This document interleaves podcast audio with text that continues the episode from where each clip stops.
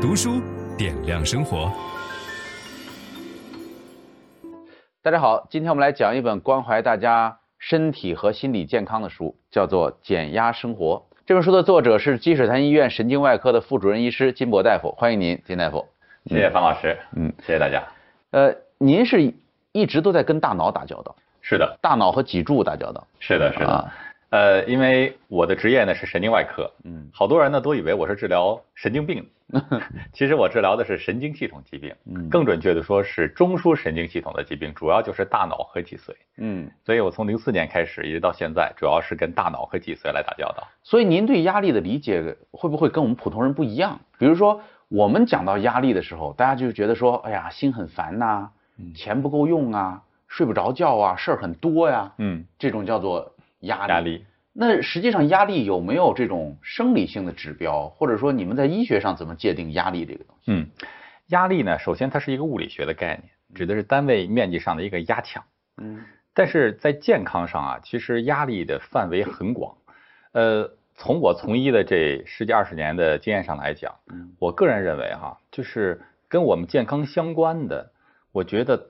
百分之七八十以上的问题都和压力处理不当是相关系的。嗯啊，我是怎么发现这个问题的？这还有一个小的故事。嗯，就是零四年哈，我刚工作，当时知道我被分到神经外科的时候啊，我的内心是崩溃的。嗯，为什么呢？因为呃，我做实习医生参观的第一台神经外科的手术，就从早上九点做到了晚上九点，哟，整整十二个小时。嗯，做完了以后，那个主刀医生直接休息了两天。嗯。然后我参加的第一台神经外科手术，出血出了一千五百毫升，基本上人三分之一的血，我天，没有。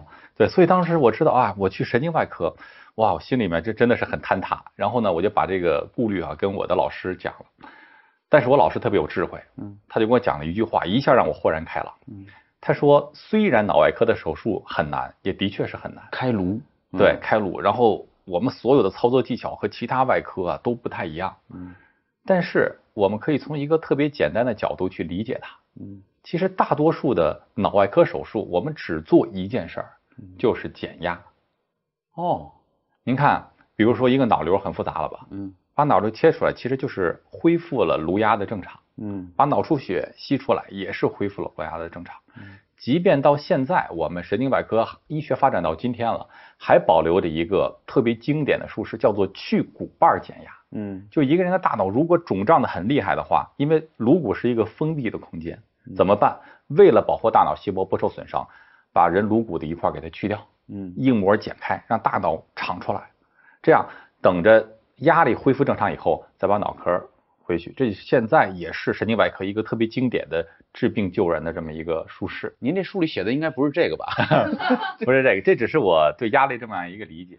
后来我随着我的工作，我慢慢在延伸，我在思考。我说我作为一个医生，怎么样能够给大家提供一个概念，所谓的大道至简，告诉大家一个简单的道理，能够让大家把生活的健康的问题给解决掉。我们就觉得压力是特别重要的因素。您看高血压，嗯，是血管压力没有处理好。对，即便您刚刚说的腰背痛，为什么现在发病的人越来越多？嗯就是因为当我们坐着的时候啊，嗯。您知道腰椎承受的压力是多大了吗？嗯，基本达到了三倍体重。啊？为什么呢？我坐着呀。站着的时候啊，腰椎承受的压力是一倍体重，因为下肢的关节帮您负担了。嗯。平躺的时候是四分之一的体重。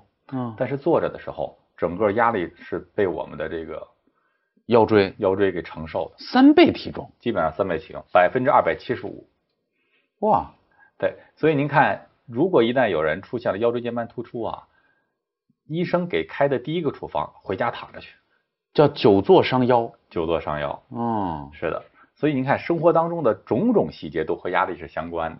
所以我就想从这样一个压力的角度，告诉大家怎么样能够把我们的健康问题给处理好。哎，那有没有存在这么一种可能，就是有的人他其实压力很大，但他自己不知道。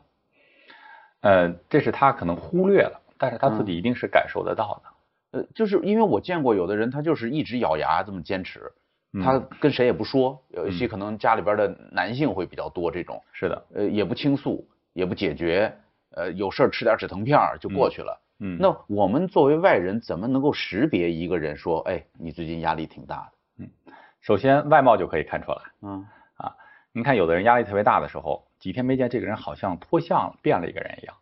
所以压力的问题首先会体现在一个人的外貌上。嗯，为什么呢？一个人处于这种慢性压力状态的时候，嗯，他体内的激素水平会改变，很多的这种慢性压力的激素啊，会导致我们体内的这个脂肪重新分布。这种激素主要是肾上腺皮质激素。嗯啊，长期有的话，人会变成满月脸、水牛背。哦，这就是激素导致的体态的一个变化。